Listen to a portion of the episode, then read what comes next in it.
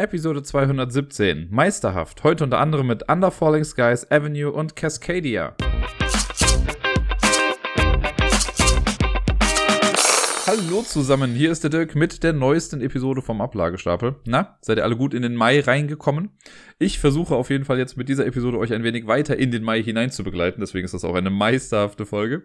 Versteht ihr? Weil Mai und Meister und ja, ist schon spät. Ähm, ich habe letzte Woche wieder ein bisschen was spielen können. Und zwar ein bisschen mehr als eine Handvoll, aber wirklich nur ein bisschen mehr. Denn es sind sechs Spiele in, äh, insgesamt gewesen. Und ein paar davon kennen wir auch schon hier durch den Podcast, also nicht durch den Podcast, aber im Podcast habe ich sie eventuell schon hier und da mal besprochen.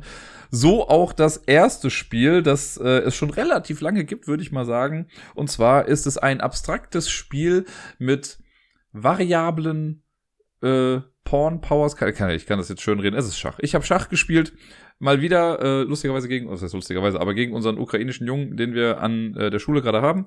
Und das war so cool. Ich habe, glaube ich, sogar zwei oder dreimal diese Woche gegen den gespielt. Und einmal, da bin ich besonders stolz drauf. Wir haben einmal zusammen gespielt und er wird wirklich besser. Da haben wir ein Unentschieden gemacht.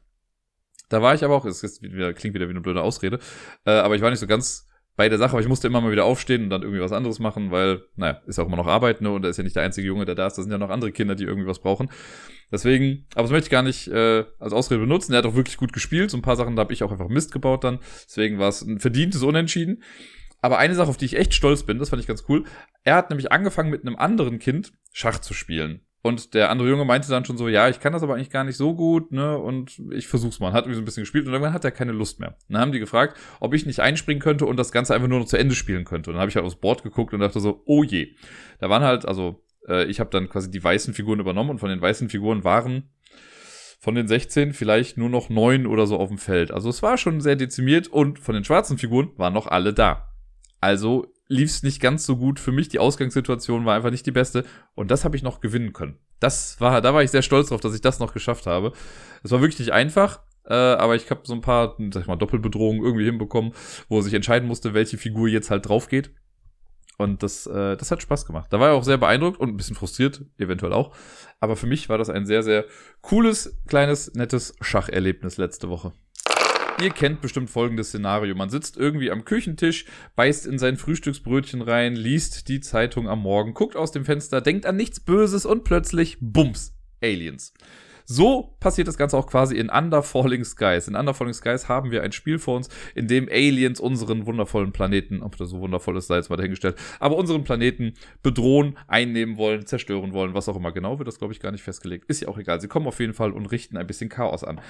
Under Falling Skies ist ein reines Solo-Spiel. Ich habe das auch schon ein paar Mal hier im Podcast besprochen. Ich hatte damals, das war äh, eigentlich so ein Spiel, was in diesem neuen Karten-Design-Contest mal mitgemacht hat und da, glaube ich, auch sogar gewonnen hat. Ich habe davon noch die Print-and-Play-Variante sogar hier, wo das halt wirklich alles so kleine Karten sind. Und dann wurde das Ganze aber halt aufgegriffen und äh, aufgekauft quasi und dann richtig rausgebracht. Und zwar richtig groß rausgebracht, was richtig cool ist, wenn man sich mal nochmal vor Augen führt, wie klein das am Anfang war und was es jetzt ist. Mega geiles Spiel auf jeden Fall. Und mir, freut mich auf jeden Fall voll für die, äh, den Entwickler von dem Spiel. Ich glaube, es war nur eine Person. Und jetzt haben wir halt ein full-fledged Spiel. Das Spiel alleine, das Solo-Spiel alleine ist schon echt gut und bietet eine ganze Menge Wiederspielwert. Und die haben sogar noch eine Kampagne mit reingemacht, die ich noch immer nicht angefangen habe. Aber ich habe mir das jetzt zum Ziel gesetzt, weil ich habe jetzt in der letzten Woche, glaube ich, dreimal Under Falling Skies gespielt. Man kann nämlich, ohne die Kampagne zu beginnen, kann man mit drei verschiedenen Städten quasi spielen, die bedroht werden. Und ich habe diese drei Städte jetzt jeweils einmal gespielt, zweimal gewonnen, einmal verloren. Und es wird halt in den Regeln auch gesagt, naja, spiel das erstmal ein paar Mal und komm, also such dir dein Bedrohungslevel, mit dem du dich wohlfühlst, weil man kann die Schwierigkeit relativ gut einstellen da. Und wenn man dann eins gefunden hat, dann soll man die Kampagne anfangen und die einfach auf diesem Bedrohungslevel dann spielen. Da bin ich gerade noch ein bisschen bei, das für mich auszutarieren, weil ich gebe zu, ich bin nicht der Beste in diesem Spiel. Aber muss ich auch gar nicht sein. Also man kann es natürlich auf, es gibt quasi Bedrohungslevel 0 bis Bedrohungslevel 4, würde ich mal sagen. Denn der Spielplan, das kann ich mal sagen, der besteht quasi aus dem Himmel, der auf uns niederprasselt. Und der besteht aus vier Plättchen, so vier Boards, die man aneinander legt. Und die kann man äh, auf zwei Seiten drehen. Es gibt die normale Seite und es gibt die Bedrohungsseite. Dann sind da so rote Flecken drauf und so ein Stern. Und wenn man die alle auf der normalen Seite hat, dann hat man quasi Bedrohungslevel 0 und dann kann man halt eine beliebige Anzahl an Plättchen aber auch auf die Bedrohungsseite drehen und die Anzahl dieser Plättchen gibt dann halt eben vor, was das Bedrohungslevel ist. Also wenn ich auf Bedrohungslevel 2 spiele, habe ich zwei auf der schwierigen Seite. Ich habe jetzt einmal, um nochmal reinzukommen ins Spiel, auf der Nuller-Seite gespielt und meine anderen beiden Spiele habe ich auf der 1 gemacht, einfach um mich mal langsam ranzutasten. Ich habe einmal gewonnen auf der 1, einmal verloren auf der 1 ich gucke jetzt nochmal, ob das weitergeht. Und ich habe auch, also ich selber sehe keine Schande darin, wenn ich dann sage, ja, ich spiele die Kampagne halt einfach auf Bedrohungslevel 1 oder meinetwegen sogar auf 0. Weil ich einfach mal sehen will, wie diese Kampagne aussieht, was da so passiert. Weil so ein bisschen Material sieht man ja schon. Und die Kampagne besteht, glaube ich, größtenteils aus irgendwelchen Punchboards, die noch dazukommen. Da bin ich einfach sehr gespannt und ich bin niemand, der jetzt irgendwie sich damit rühmt, äh, zu sagen, oh, ich muss die Spiele immer auf der schwierigsten Schwierigkeitsstufe spielen und bin dann der King wie sonst irgendwas. Nö. Wenn ich was nicht gut kann oder nicht gut schaffe, dann spiele ich es halt eben auf dem einfacheren Level und bin auch sehr happy damit. Wie dem auch sei, jetzt habe ich schon mal ein bisschen was gesagt über die Kampagne, dass das damit drin ist. Ich kann zur Kampagne halt leider noch nichts sagen, weil habe ich noch nicht gemacht. Aber das Spiel an sich, für die, die das noch gar nicht kennen, äh, Under Skies ist ein Würfel-Einsatzspiel könnte man sagen. Ein Würfeloptimierungsspiel auch. Und zwar haben wir, wie ich eben schon gesagt habe, wir haben so einen Himmel, der besteht aus diesen vier Boards. Die werden quasi vertikal vor einem aufgebaut, also flach auf dem Tisch, aber so von einem weg. Darunter kommt dann quasi erstmal die Stadt. Da gibt es zu Beginn eben drei Stück: Roswell, New York und Washington DC. Man soll erstmal mit Roswell starten, weil da passiert nichts Großartiges mit. Das legt man einfach unten dran. Und jede Stadt gibt einem vor, wie der Bunker darunter quasi aussieht. Denn darunter kommen nochmal zwei Boards, wo verschiedene Einsatzfelder sind für Würfel nach, also quasi Worker Placement Felder, könnte man fast sagen. Und die sind aber je nach Stadt unterschiedlich. Das wird einem dann so vorgegeben, da sind so kleine Dreiecke drauf, das kann man leicht zusammenpuzzeln, ist in den Regeln auf jeden Fall auch einfach erklärt. Und dann hat man also eine lange Bahn vor sich liegen, die vor einem weggeht. Ganz oben an das Ende, also quasi an den äußersten Rand des Himmels, kommt dann das Alien-Mutterschiff. Das wird da irgendwie hingelegt und da drauf kommen so fünf, äh, ja, doch fünf kleine Abfangjäger in Rot laut Regeln sollen sie wohl violett sein. Ähm, die werden dann da draufgelegt erstmal. Und dann geht's quasi schon los. Wir brauchen dann noch eine Handvoll Würfel. Und zwar gibt es drei graue Würfel und zwei weiße Würfel. Ich glaube, die grauen Würfel heißen dann Arbeiterwürfel und die weißen Würfel heißen einfach weiße Würfel oder so. Ähm, die hat man dann in der Hand und ansonsten gibt's auch so ein paar Sachen, die markiert werden. Also gibt's halt so ein, es gibt einen Alien-Forschungstrack, der ist grün. Dann gibt es einen Energietrack, der ist gelb und es gibt den Schadensmarker der Basis, der ist rot. Das legt man also auf die Startposition und dann geht's los. Um das Spiel zu gewinnen, äh, müssen wir nicht das Raumschiff abschießen oder so, sondern wir müssen einfach nur die Aliens komplett erforschen. Das finde ich auch ganz cool, dass es hier nicht um die komplette Vernichtung geht, in unserem Fall zumindest, sondern darum, ja, zu verstehen, was sie sind, wie wir sie halt dann besiegen können. So ein bisschen, sag ich mal, wie bei Independence Day, wo wir, äh, wo die dann rausfinden, ah, da muss ein Virus irgendwie hochgeladen werden, sonst was, aber das muss man erstmal rausfinden. Darum geht's quasi in der Geschichte.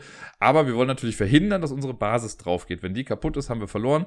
Wenn das Mutterschiff zu weit runterfährt, dann haben wir auch verloren, weil das kommt so Space Invader mäßig immer so ein bisschen weiter näher an uns ran. Und gibt's noch eine Möglichkeit, wie wir verlieren können? Ich glaube nicht.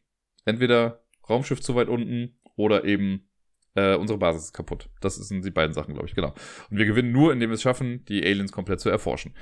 Wie kriegen wir das hin? Wir haben diese Würfel, habe ich ja eben gesagt. Die werden am Anfang gewürfelt und dann kann man die erstmal sich angucken und denkt sich, schön. Äh, wir haben in unserer Basis, habe ich eben gesagt, haben wir dann so Arbeitereinsatzfelder quasi. Das sind so quadratische Felder, wo man dann ganz klar Würfel draufsetzen kann. Man hat zu Beginn aber noch nicht alle, die zu sehen sind, denn in der Basis selbst liegt noch so ein kleiner Tunnel-Rover-Bohrer. Und wir können unsere Basis nach und nach weiter freischaufeln, freibohren. Das sind dann immer so Räume, die wir schon sehen, wo die sind, aber die haben, da haben wir noch keinen Zugang zu. Wir haben immer nur Zugang von allen Räumen, die quasi hinter unserem Ausgrabungsroboter sind und da drüber. Also von oben gesehen, es gibt oben immer eine Reihe, die ist auf jeden Fall immer frei. Das ist quasi so die äh, Abfangjäger-Reihe. Und danach kommen schon so ein paar Räume, aber dann ist auch schon Schluss. Und wir wollen aber halt weiter runtergehen und dafür braucht man dann später auch Würfel. Die Würfel legt man im Prinzip, also wenn man dran, also wenn man dran ist, man ist ja immer dran. Es ist so drei Phasen, die man dann spielt. Die erste Phase ist eben halt Würfeln und dann die Würfel einsetzen. Und dann nehmen wir, äh, können wir einfach einen Würfel nehmen und setzen den auf einen Raum. Und in der Regel ist dann so, je höher die Zahl ist, desto besser ist die Aktion dann auch darin. Es gibt zum Beispiel grüne Räume, die sind dafür da, um die Aliens zu erforschen. Das heißt, ich kann jetzt eine 6 da drauflegen, dann habe ich sechs Forschungspunkte, die ich quasi ausgeben kann. Und wir haben diese Forschungsleiste, wo wir halt eben tracken, wie weit wir schon mit der Forschung sind. Das sind ganz viele verschiedene kleine Punkte, die immer eine Zahl drin haben. Von 1 bis 6, glaube ich, stellenweise. Und der letzte ist eine 11 oder wenn man es auf der schwierigen Stufe spielt, glaube ich sogar eine 13 oder so. Und man hat dann immer so viele Punkte zur Verfügung. Also angenommen, ich lege jetzt eine 6 da drauf, dann gucke ich ausgehend von der Scheibe, wo wir gerade sind, in diesem Forschungstrack, den nächsten Punkt. Wenn das zum Beispiel eine 6 ist, kann ich halt nur einen Schritt weitergehen, weil ich habe 6 Punkte, da ist eine 6, passt. Wenn da aber zum Beispiel 2, 3, 1 ist, kann ich all diese Felder in einem Rutsch gehen, weil das insgesamt halt 6 ist. Das ist ganz cool. Und so kommt man halt da ein bisschen weiter nach oben. Dann gibt es den Energieraum, das sind gelbe Räume. Wenn ich da einen Würfel reinlege, bekomme ich Energie. Ich starte mit zwei oder drei Energie, je nachdem in welcher Stadt ich starte und damit komme ich quasi ein bisschen weiter nach oben und kann wieder neue Energie sammeln. Auch da ist theoretisch halt besser, je höher, desto besser. Dann gibt es rote Räume. Mit roten Räumen kann ich abfangen oder kann ich Schiffe von, vom Mutterschiff, die so abgesandet werden, die kann ich dann abfangen und abschießen. Dafür müssen die auf bestimmten Feldern stehen. Da komme ich dann gleich nochmal genau zu, aber mit den roten Feldern kann man die dann abschießen. Und dann gibt es noch blaue Räume. Blaue Räume kommen später ein bisschen noch mit dazu. Ich glaube, in Roswell gibt's sie noch gar nicht. Äh, da kann man Roboter mitbauen. Da gibt's dann nämlich noch blaue Würfel. Und wenn ich einen, angenommen, ich gehe mit einem grauen Würfel auf so ein blaues Einsatzfeld, dann kriege ich einen blauen Würfel mit dem gleichen Wert und kann den irgendwo anders dann einsetzen und der bleibt dann permanent da. Beim Einsetzen gibt es ein paar Sachen zu beachten. Achso, ich habe noch gesagt, es gibt ja oben noch diese Reihe mit diesen Abfangjägern da. Da steht immer eine Minus 1 drauf und das bedeutet einfach nur, wenn ich da einen Würfel draufsetze, dann bewegt sich der, oder bewegen sich die Schiffe der jeweiligen Spalte um eins weniger. Auch dazu komme ich gleich nochmal. Denn wenn wir Sachen einsetzen, müssen wir mehrere Dinge beachten. Das erste ist allein die Farbe des Würfels. Wenn ich einen grauen Würfel irgendwo einsetze, passiert nichts weiter. Dann, also, zumindest nicht mit den Würfeln. Dann setze ich den ein und mache dann kurz alles, was damit zu tun hat und dann geht's weiter bei einem weißen Würfel es so, wenn ich einen weißen Würfel einsetze, muss ich danach alle anderen Würfel, die ich noch nicht eingesetzt habe, neu würfeln. Das muss man also auch gut taktisch sich überlegen. Wann möchte ich riskieren, vielleicht eine Zahl, die ich noch bräuchte, zu verlieren, aber vielleicht muss ich das vorher machen, um zu wissen, ob das funktioniert und so weiter und so fort. Das, so viel schon mal zu den Würfeln. Jetzt passiert aber noch was anderes, denn wenn ich einen Würfel einsetze, mache ich nicht erst die Aktion davon, sondern ich setze den nur erstmal da drauf. Aber was ich sofort mache, ist, ich bewege alle Schiffe in der Spalte dieses Würfels um die Anzahl, die der Würfel zeigt, nach unten. Also wenn ich eine 5 dahin lege, gehen alle Schiffe, die gerade in dieser Spalte sind, um fünf Felder weiter nach unten, also kommen näher auf die Basis zu. Dann kann es sein, dass die auf bestimmten Feldern landen, dann wechseln die mal die Bahn oder sind eben auf einem Feld, auf dem sie abgeschossen werden können. Ist dann da und wie gesagt, wenn es mehrere Schiffe sind, gehen die halt alle ein bisschen weiter runter. Sollte dadurch ein Schiff quasi auf die Stadt fallen, dann nimmt die Basis einen Schaden und das Schiff landet wieder im Mutterschiff erstmal und startet später dann nochmal neu. So viel erstmal dazu. Wie gesagt, wenn man so ein Abfangjäger-Ding hat, was ich eben meinte, dann geht's halt, also ich lege eine 5 da drauf, dann bewegen sich die Schiffe dieser Spalte halt nur um vier Felder weiter runter. Nachdem ich alle Würfel eingesetzt habe, und da gibt's noch die goldene Regel, in jeder Spalte muss ein Würfel sein. Also ich kann jetzt nicht alle Würfel ganz nach links packen und sagen, gut, dann bewegen sich die anderen Schiffe nicht. Nein, ich muss in jede Spalte eins legen. Also bewegen sich in der Regel auch immer alle Schiffe irgendwie so ein bisschen. Das ist so eine permanente Bedrohung, die davon ausgeht. Die einzige Möglichkeit, wie sich Schiffe nicht bewegen können, ist, wenn man eine 1 auf diese Abfangjäger setzt. Weil 1 minus 1 ist 0, dann bleiben die halt dann eben stehen. Das ist manchmal auch echt wichtig, sowas zu machen. Auch wenn das sonst nicht viel bringt, aber dafür ist es halt ganz gut. Wenn dann alle Würfel eingesetzt sind, dann führe ich erst die Aktion aus. Ich mache das dann immer so, dass ich dann erstmal alle Würfel, die auf den Abfangjägern sind, die räume ich weg, weil die haben quasi ihre Schuldigkeit ja schon getan. Ne? Die haben selber keine Aktion mehr und die Schiffe bewege ich ja sowieso sofort, wenn ich den Würfel da drauf setze. Das heißt, die kommen erstmal weg. Und dann weiß ich jetzt gar nicht, ob ich es dann immer falsch mache oder richtig mache. Auf jeden Fall führt man dann nach und nach die einzelnen Räume aus. Also ich nehme mir Energie, ich gebe sie wieder aus.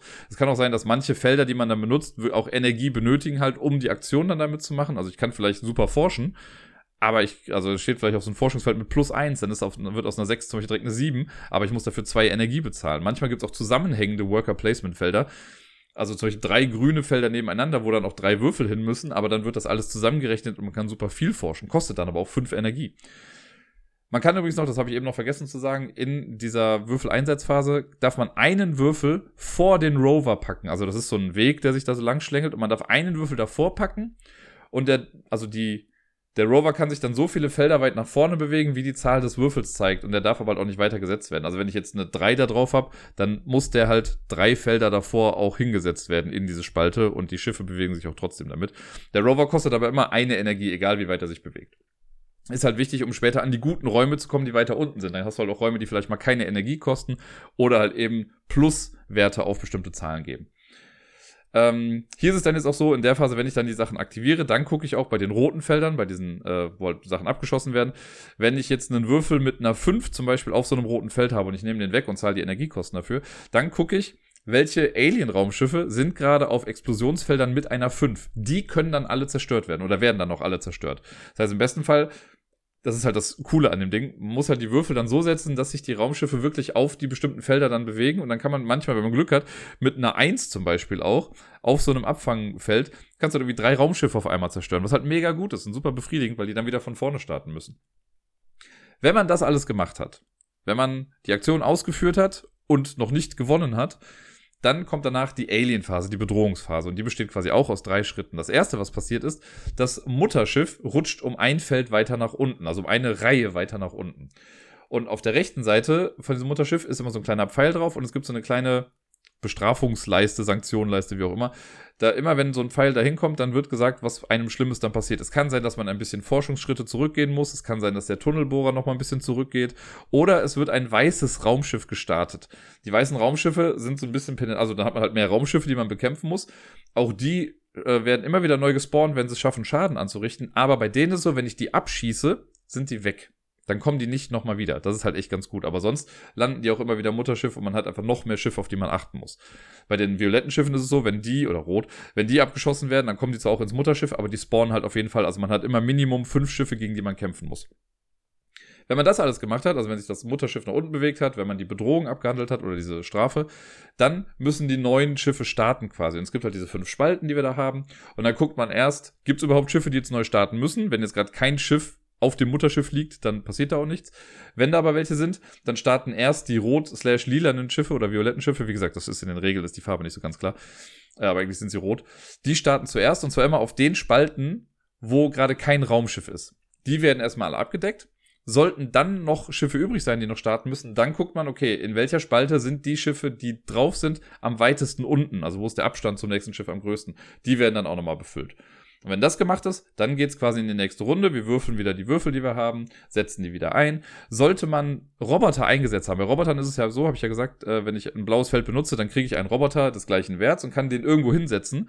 Und wenn ich den einsetze, darf ich, ich muss den nicht jede Runde benutzen, aber ich kann den jede Runde benutzen, um dann die Aktion zu machen. Das zählt dann nicht wie ein eingesetzter Würfel, sondern ich kann in der Spalte noch zusätzlich auch einen eigenen Würfel setzen. Aber immer wenn ich den benutze, muss ich ihn zum einen so ein bisschen drehen, um anzuzeigen, dass ich ihn benutzt habe. Und der Würfelwert wird um eins reduziert. Also von Robotern habe ich nur eine begrenzte Anzeit, also eine begrenzte Zeit etwas, weil die irgendwann an Wert verlieren. Und dann ist es sinnvoll, einen neuen Roboter einzusetzen, damit der Wert wieder halt ein bisschen höher ist. Die sind recht praktisch, sind aber nicht in jeder Stadt dabei. Wie gesagt, in Roswell sind die, glaube ich, gar nicht dabei. In New York gibt es, glaube ich, vielleicht auch nur einen und in Washington sind dann nur zwei, da ist dann irgendwas anderes. Das ist soweit erstmal das ganze Spiel. Also diese Raumschiffe kommen penetrant die ganze Zeit immer weiter nach unten. Wir versuchen die Forschung hochzutreiben, müssen aber auch gucken, dass wir genug Energie immer haben, also dass der Strom da ist. Wir wollen die Raumschiffe abschießen, damit die eben, damit wir keinen Schaden nehmen. Und jetzt die beiden Male, wo ich es gespielt und gewonnen habe, war es beide Male echt super knapp. Da hat, also wäre eine Zahl falsch gewürfelt gewesen, hätte ich es wahrscheinlich nicht geschafft. Und man ist gerade gegen Ende super froh über jede Eins, die kommt, weil man dann irgendwie das halt oben hinpacken kann, damit die Raumschiffe sich nicht weiter bewegen. Ich hatte das jetzt in einem Spiel, ich glaube, das war dann in New York oder so. Da war wirklich, hatte ich glaube ich, drei Raumschiffe, ein Feld vor der Basis und die durften sich nicht mehr bewegen, weil sonst hätte ich verloren. Und dann musste ich echt gucken, okay, wie kann ich das mit den Forschungsergebnissen hinbekommen? Es hat dann alles noch funktioniert.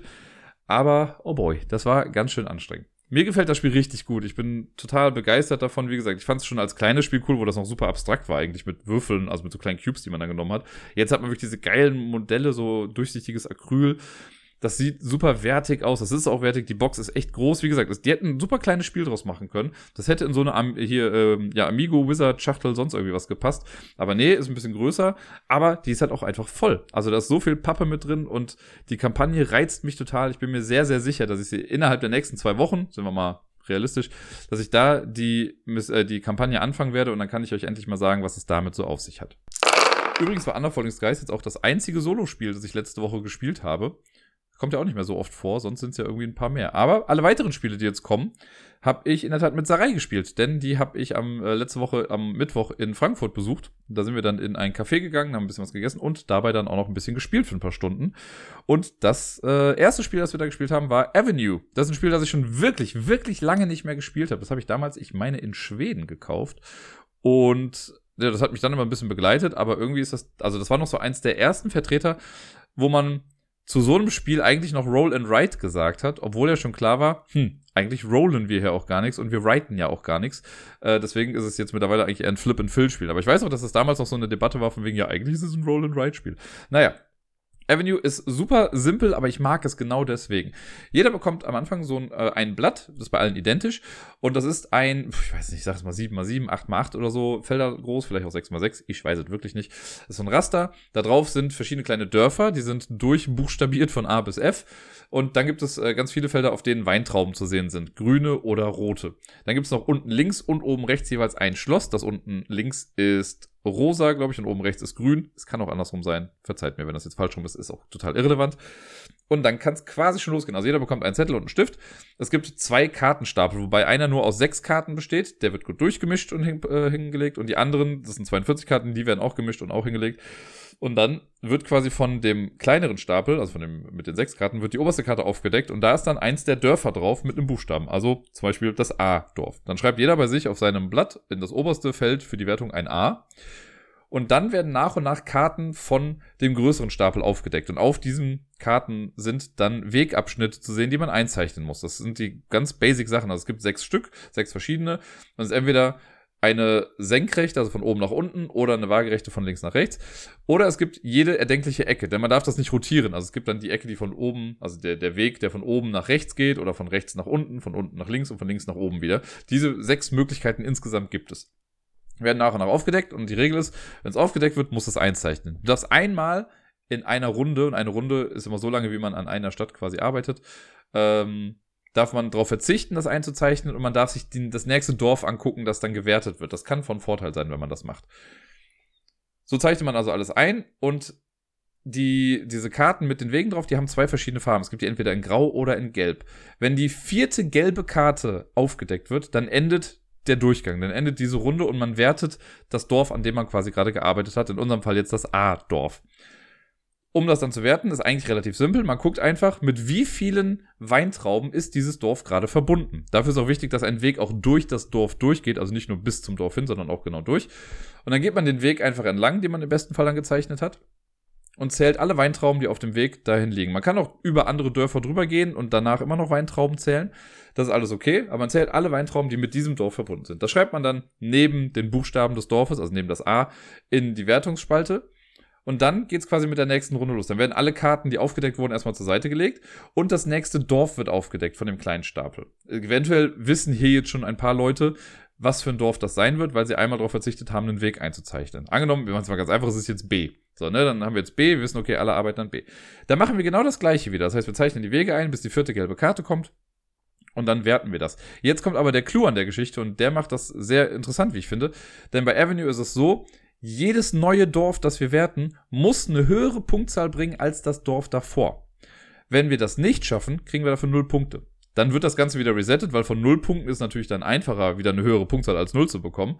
Aber wenn du irgendwie bei A, sag ich mal, 20 Punkte hast, könnte es schwierig sein, bei B mehr als 20 Punkte zu bekommen. Man kann natürlich, also Weintrauben werden auch doppelt gewertet. Ne? Wenn jetzt die Weintrauben, die für das A-Dorf gewertet wurden, die sind für das B-Dorf immer noch relevant für die Wertung. Das heißt, wenn man es schafft, das dann irgendwie miteinander zu verbinden, dann hat man schon gute Chancen. Aber es wird ja immer mehr. Und dann ist es irgendwann schwer, da nochmal drüber zu kommen. Und dann sagt man einmal auf Null runter und kann wieder von vorne anfangen. Das ganze Prozedere machen wir fünfmal. Es gibt zwar sechs Dörfer, aber das letzte Dorf wird quasi gar nicht gewertet. Man weiß bis zum Schluss halt nicht genau, welches das dann ist. Dann, wenn das dann fertig ist, dann gibt's noch eine zusätzliche Wertung. Also wir haben die ganzen Punkte aus diesen Dorfwertungen. Ganz zum Schluss gucken wir, mit wie vielen grünen Weintrauben ist das grüne Schloss verbunden und mit wie vielen rosa oder roten Weintrauben ist das rosa Schloss verbunden. Das kriegt man auch nochmal jeweils als Punkte dazu. Und für jede Nullrunde, die wir im Spiel gehabt haben, kriegen wir jetzt nochmal minus fünf Punkte. Und das rechnet man alles zusammen und dann hat man eine Gesamtpunktzahl und wer die meisten hat, gewinnt erstaunlicherweise dann Avenue, das Spiel. Ich mag das aufgrund dieser Simplizität, die das Spiel mit sich bringt. Man kann es echt flott erklären und auch schnell spielen. Ich habe sogar zu Hause eine Runde Solo gespielt, um nochmal kurz reinzukommen. Und das, da war ich in fünf Minuten durch oder so. Oder das lass jetzt mal zehn gewesen sein, aber man kann echt einfach schnell die Sachen aufdecken und dann ist gut. Mir macht das Spaß. Es gab irgendwann mal eine Neuauflage davon, und zwar in diesem Kodama-Universum. Es gab ja mal dieses Kodama The Tree Spirits, dieses Spiel, wo man mit den Karten so Bäume gebaut hat, also als flach auf dem Boden, aber man hat so Bäume quasi gelegt. Und in diesem Universum gab es dann quasi äh, das gleiche Spiel nochmal, also wie Avenue, nur halt in diesem Universum. Ich glaube, die haben zwei, drei Sachen nochmal irgendwie dann dazu gemacht und es thematisch halt angepasst. Äh, aber ansonsten war es genau das gleiche. Ich finde die Version jetzt hier gar nicht so schlecht. Das ist halt super simpel. Das ist irgendwas mit Weinbauern, sonst irgendwas, glaube ich, was weiß ich. Es ist mega abstrakt. Man baut eh nur die Wege. Ich brauchte jetzt keine große Story irgendwie dahinter. Und äh, ja, für so ein Mitbringspiel finde ich Avenue einfach echt richtig, richtig gut. Das zweite Spiel an dem Abend war Cascadia. Das ist ein Spiel, das ich in der Tat schon einmal vorher gespielt habe, allerdings online und dann im Solo-Modus und ich habe einfach total verkackt und habe es einfach nicht richtig verstanden, weil ich mir die Regeln nicht wirklich angeguckt hatte und dieses Online-Ding hat auch nicht wirklich dabei geholfen, die Regeln zu verstehen. Deswegen stand ich dem erst ein bisschen skeptisch gegenüber, aber Äh, das ist ja, glaube ich, von den gleichen Machern, die auch äh, Calico gemacht haben, was mir dann ja echt gut äh, gefallen hat. Das hat mir auch Sarai gezeigt. Und sie hatte jetzt auch Cascadia dann mitgebracht. Und das äh, hat sie mir dann erklärt und wir haben dann eine Partie gespielt. Und jetzt muss ich sagen, jetzt wo ich es einmal gespielt habe, wo ich die Regeln kann, äh, gefällt es mir echt ganz gut. Also ich habe noch mehrmals drüber nachgedacht und würde es ganz gerne demnächst nochmal irgendwann spielen. Und es gibt ja auch sehr viel Varianz in dem Spiel, weil man irgendwie ganz viele verschiedene Wertungskarten irgendwie nehmen kann und dann äh, ist es immer ein bisschen anders und es gibt eine Solo-Herausforderungs-Challenge, Gedöns, Kacke, also nicht Kacke, aber äh, ja, eine ganze Menge Sachen, die mir eigentlich gefallen müssten. Deswegen muss ich vielleicht mal die Augen offen halten nach diesem Spiel. Äh, was wir machen in Cascadia ist eigentlich super simpel. Wir haben, wir bauen eine Landschaft. Jeder bekommt am Anfang so einen Startteil, wo verschiedene Landschaften drauf sind und auf jedem, das sind eigentlich so kleine Hexfelder, die man bekommt. Man hat am Anfang aber ein so ein, ich sag mal, Dreieck aus Hexfeldern, ähm, einfach um schon mal anzufangen. Und das legt man vor sich hin und dann gibt es jetzt bei uns zu zweit, ich weiß nicht, ob das sonst mehr sind oder weniger, aber ähm, es liegen dann vier Plättchen ähm, aus, also zufällige Plättchen machen vorher einen Stapel, davon werden vier aufgedeckt und dann gibt es einen Beutel, in dem Tierscheiben drin sind und diese Tierscheiben, äh, davon werden vier gezogen und den äh, Plättchen zugeordnet, quasi zufällig, sodass jedes Plättchen und jede Scheibe eine Kombination bildet. Wenn ich jetzt am Zug bin, muss ich mich für eine von diesen Sachen entscheiden und die dann auch platzieren und dann wird quasi aufgefüllt. Wieder ein neue, neues Plättchen und eine neue Scheibe kommen dann dazu. Wenn ich das jetzt anlege, ist eigentlich relativ simpel. Ich kann die Landschaft anlegen, wie ich möchte. Es muss nicht zusammenhängend gebaut werden, sollte es aber. Ein großer Fehler, den ich während des Spiels gemacht habe, denn ich habe ziemlich am Anfang oder die ersten paar Züge habe ich da voll nicht drauf geachtet und das hat mir auf jeden Fall eine ganze Menge Punkte gekostet. Ähm, aber die kann man auf jeden Fall zusammenlegen. Da gibt's, ich weiß gar nicht, ich glaube sechs verschiedene Terrains, also irgendwie so wie Wald, Sumpf, Wasser, Gebirge, Zuckerwatte, Gummibärchen, keine Ahnung, irgendwie sowas alles. Das baut man dann zusammen und dann muss man sein Tierplättchen platzieren. Es gibt auch sechs verschiedene Tiere. Oder fünf verschiedene Tiere. Eins, zwei, drei. Ich glaube, es sind sechs. Und die. Vielleicht waren es auch nur fünf. Ist ja jetzt auch vollkommen egal. Man nimmt dann so ein Tierplättchen und platziert das dann.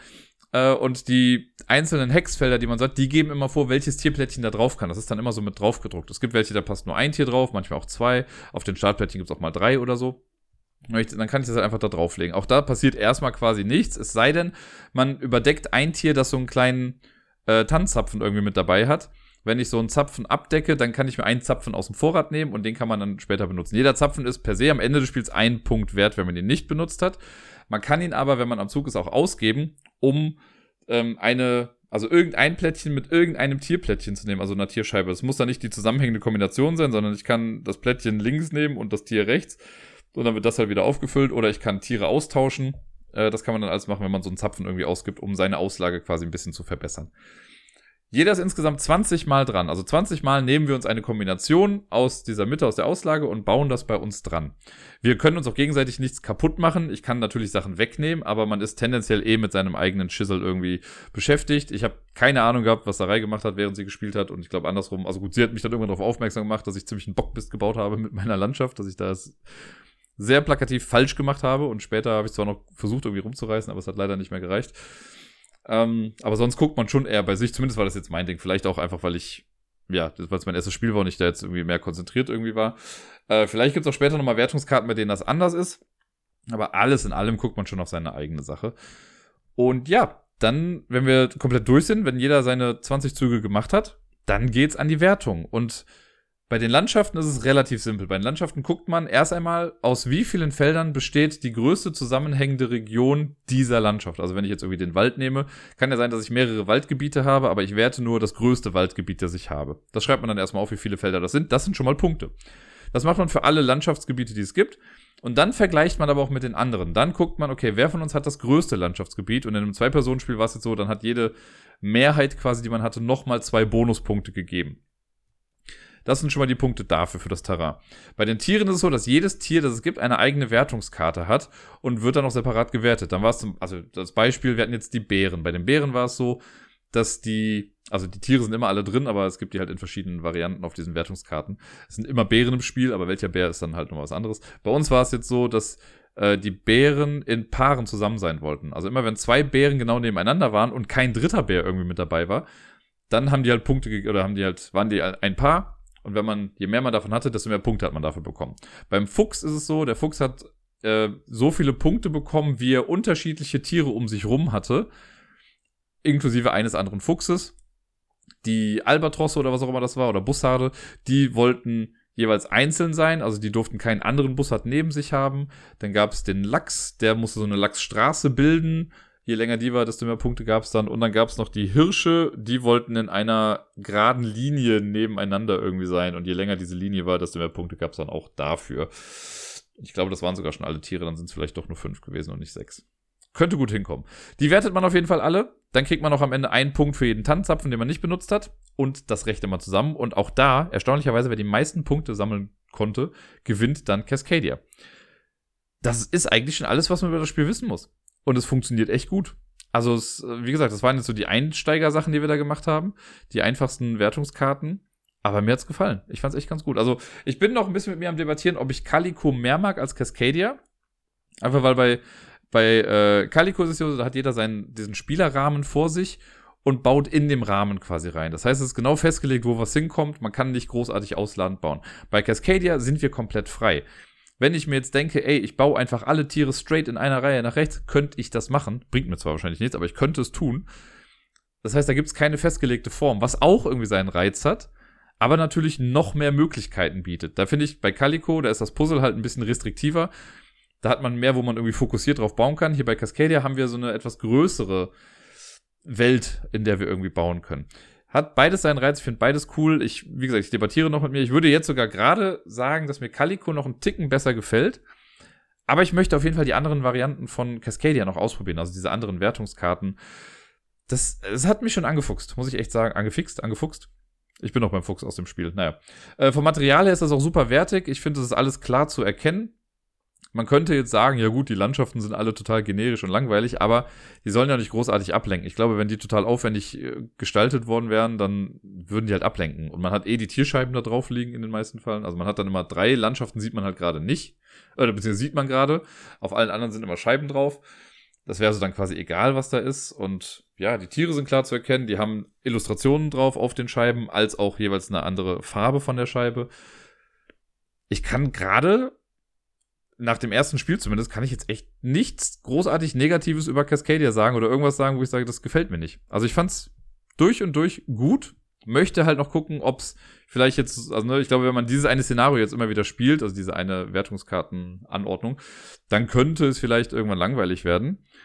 Aber dadurch, dass das halt so viele verschiedene Sachen sind, hat man da auf jeden Fall eine ganze Menge Spaß mit. Und dann gibt's halt eben diese ganzen Herausforderungen, diese Solo-Dinger, die mich auch schon so ein bisschen triggern, die ich ganz gerne einfach mal ausprobieren möchte ich könnte mir fast vorstellen, dass Cascadia so ein Spiel ist, das irgendwann auch mal hier Einzug, äh, einziehen wird. Jetzt, wo ich gerade so viel Platz mache, ist ja auch wieder ein bisschen Raum dafür. Ich werde euch da auf jeden Fall mal auf dem Laufenden halten. Über das nächste Spiel, das wir gespielt haben, kann ich gar nicht so viel sagen, denn es handelt sich um einen weiteren Unlock-Fall. Wir haben ja beim letzten Mal schon, als Sarai da war, Unlock Star Wars gespielt. Den auf diesem Eisplaneten, hier Hot, Hoth, ich habe immer nicht rausgefunden, wie man ihn ausspricht. Ähm, jetzt haben wir einen anderen Fall gemacht, der so ein bisschen, sage ich mal, mit dem Millennium Falcon und so zu tun hat. Der hat auch echt viel Spaß gemacht. Da war ein sehr cooles Gimmick drin, über das ich echt gerne was erzählen wollen würde, aber ich will es ja auch niemandem vorwegnehmen. Aber es war auf jeden Fall spaßig und ich kann nur so viel sagen, man könnte es nicht alleine spielen. Zumindest wäre das sehr witzlos, wenn man das tun würde. Da war auf jeden Fall eine Sache mittendrin, die ich persönlich total gefeiert habe und ich mag sowas ganz gerne. Ich mag es, wenn in solchen Spielen die Kommunikation irgendwie erschwert wird auf die eine oder andere Art und Weise. Und hier haben die einen ganz coolen Weg gefunden, wie man das in dem Fall auch super thematisch irgendwie einbinden kann. Fand ich klasse. Also, der hat Spaß gemacht, der Fall. Wir waren recht schnell durch, würde ich fast sagen. Ich glaube, wir haben eine halbe Stunde gebraucht. Wir haben einmal einen falschen Code eingegeben. Ähm, war so jetzt nicht schwierig. Ich habe es ja schon beim letzten Mal vermutet. Also der Fall war ja auch nicht so krass kompliziert, den wir da gemacht hatten. Den haben wir jetzt auch flott durch. Das heißt, wir haben jetzt noch einen Star Wars-Fall, den wir bestimmt auch demnächst nochmal irgendwann machen werden. Und dann kann ich nochmal so ein Gesamtfazit zu der Box geben. Aber, also, das habe ich auch beim letzten Mal gesagt. Selbst wenn man Star Wars nicht kennt, kann man diese Fälle auch spielen und hat trotzdem irgendwie Spaß. Dann hat man, stolpert man vielleicht hier und da mal über irgendein Wort oder irgendeinen Namen, den man sonst halt nicht kennt. Aber die Rätsel an sich sind alle lösbar ohne Star Wars Vorwissen. Und das ist ja auch ziemlich cool eigentlich.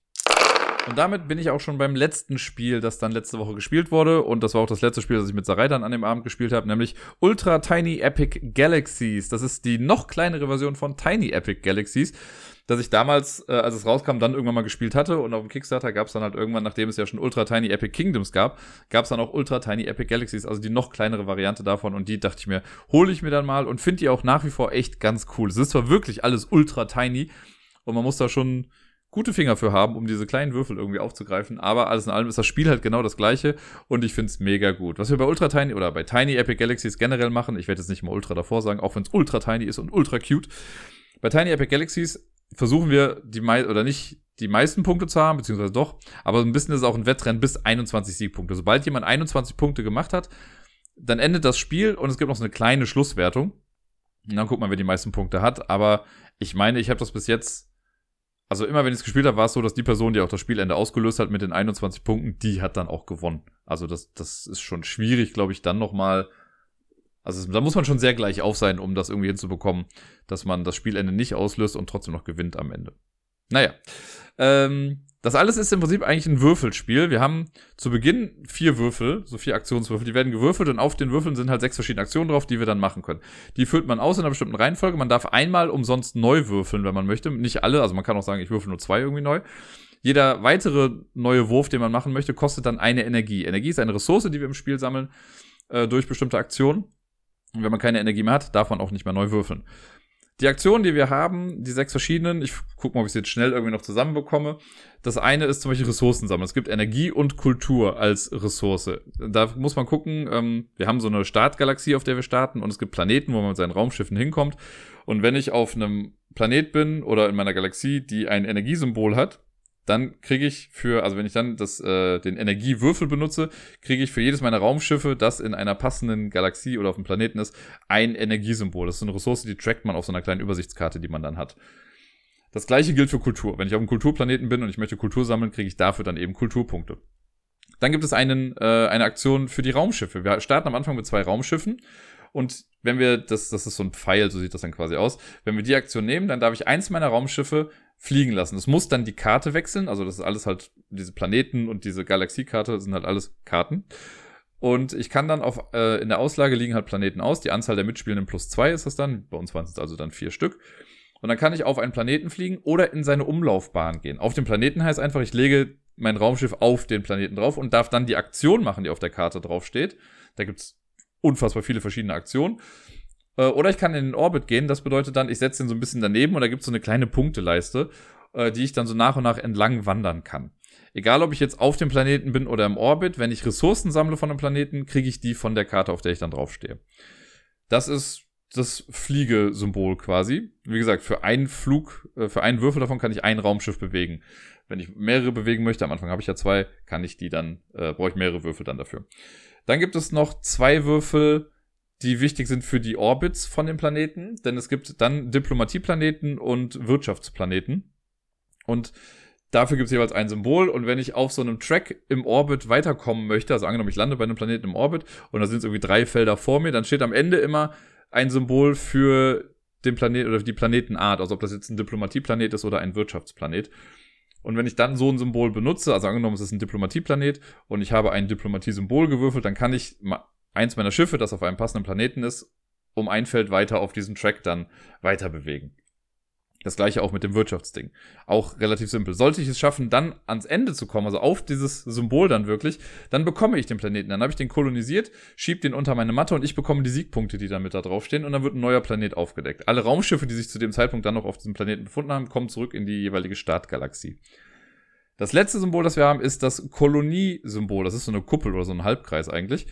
Wenn ich das mache, dann kann ich eine der Aktionen benutzen, die ich jetzt auf meiner oder in meiner Kolonie drin habe. Da ist immer eine Sache aufgedruckt und die ist dafür gemacht, um die, äh, das eigene Empire so ein bisschen aufzuwerten. Und da muss man dann eine gewisse Anzahl von Ressourcen abgeben und darf dann aufsteigen. Wenn ich in meinem Empire aufsteige, kriege ich entweder in meinem nächsten Zug noch einen Würfel mehr, den ich für die Aktion benutzen kann, oder ich kriege ein neues Raumschiff auch. Außerdem sammelt man dadurch Siegpunkte. Also man versucht schnell irgendwie sein Empire aufzuwerten, damit man im besten Fall am Ende mit sieben Würfeln würfeln kann und vier Raumschiffe hat, die man dann irgendwo verteilen kann. Also so ein bisschen auch ein Engine-Builder. Je mehr man macht im Spiel, desto mehr bekommt man und hat dann immer größere Möglichkeiten. Das ist es eigentlich schon. Wir versuchen also die ganze Zeit Planeten zu kolonisieren, die zu sammeln, unser Empire aufzuwerten und ja, das war's. Dann halt irgendwie auf die Siegpunkte zu kommen, die man dann da eben so hat. Ähm, jetzt habe ich eben eine Sache, wollte ich noch sagen, aber ich habe es gerade doch noch irgendwie vergessen. Ach so, genau. Es gibt noch eine Möglichkeit, wie man, also weil es ist ja natürlich sehr glückslastig mit dem Würfeln. Ne? Man kann halt, wenn man viel Energie hat, kannst du ganz oft neu würfeln, aber es kann ja immer sein, dass du nicht das bekommst, was du brauchst. Und in dem Fall, wenn man sagt, ich möchte jetzt gar nicht so viel Energie ausgeben, darf ich auch einmal pro meiner Runde den äh, Die-Converter benutzen, also den, die Würfelkonvertierungsmaschine. Da wird dann gesagt, man braucht insgesamt drei Würfel dafür. Du nimmst irgendwelche zwei Würfel, die du nicht brauchst, packst sie dann auf diese Karte und darfst einen dritten Würfel auf irgendeine Seite drehen. Das kann man halt auch machen, wenn man weiß, okay, ich brauche diese Runde wirklich nur noch dringend dieses eine Symbol, dann kann man das einfach mal machen. Man kann aber natürlich auch versuchen, Energie auszugeben und es zu erwürfeln. Dann gibt, hat man halt mehr Möglichkeiten, mit den anderen Würfeln vielleicht doch noch was Cooles zu machen oder so. Ja, wenn man am Zug ist, äh, eine Sache, die ich jetzt noch nicht gesagt habe, also man, ich mache halt meine Aktion, aber jedes Mal, wenn ich eine Aktion mache, muss ich danach kurz warten, denn meine Mitspielenden dürfen dann quasi eine Kultur ausgeben, also ist ja auch eine Ressource, die man sammelt, dürfen dann eine Kultur ausgeben, um die gleiche Aktion zu machen. Also die können mir dann quasi folgen in dieser Aktion, aber es kostet sie dann eben was. Dann auch immer die Frage, wenn ich jetzt viel Kultur habe, gebe ich die komplett einfach aus, um mehrere Aktionen machen zu können, also bin ich halt auch in deinem Spielzug ja quasi dran und kann vielleicht schneller an die Siegpunkte dann irgendwie kommen. Oder sage ich, ich behalte die Kultur, um dann vielleicht mein Empire besser aufwerten zu können. Weil da ist es so, das habe ich ja gesagt, man muss dann Ressourcen ausgeben. Um auf Stufe 2 zu kommen zum Beispiel, muss ich einfach entweder zwei Energie oder zwei Kultur ausgeben. Auf Stufe 3 muss ich entweder drei Energie oder drei Kultur ausgeben.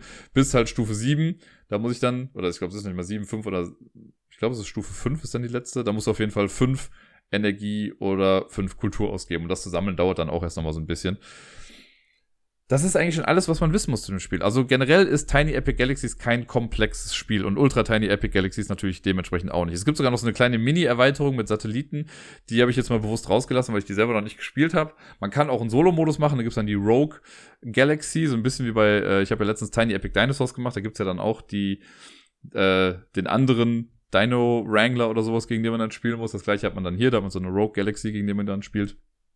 Und auch da versucht man dann einfach, glaube ich, schneller an die möglichen Punkte irgendwie ranzukommen. Es gibt, äh, so eine Sache habe ich vom Setup noch nicht gesagt, es gibt so Secret Mission Cards, die werden am Anfang gemischt. Jeder bekommt zwei Karten und sucht sich eine davon aus. Und wenn das Spiel vorbei ist, dann guckt man einfach, habe ich diese Secret Mission erfüllt? Und dann kriegt man auch nochmal Punkte. Ich habe meine zum Beispiel nicht erfüllt in dieser Runde, weil meine war, ich soll das Spielende triggern. Was ich leider nicht geschafft habe, weil Sarai schneller war. Sie hat generell alles an diesem Abend gewonnen. Das Einzige, was ich gewonnen habe, war das kooperative Spiel. Ähm, ja, Ultra Tiny Epic Galaxies. Das kann voll was. Also generell, ob jetzt Tiny oder Ultra Tiny. Ähm, ich finde halt Ultra Tiny ist noch so charmant, weil es einfach wirklich so klein ist. Man kann es locker irgendwo mit hinnehmen und es ist einfach ein vollwertiges Spiel. Es dauert nicht wirklich lange. Also wir haben jetzt vielleicht, ich sag mal, 20 bis höchstens 30 Minuten gespielt. Und dafür, also gerade zu zweit, finde ich es einfach ein echt, echt cooles, kleines Karten-Slash-Würfelspiel.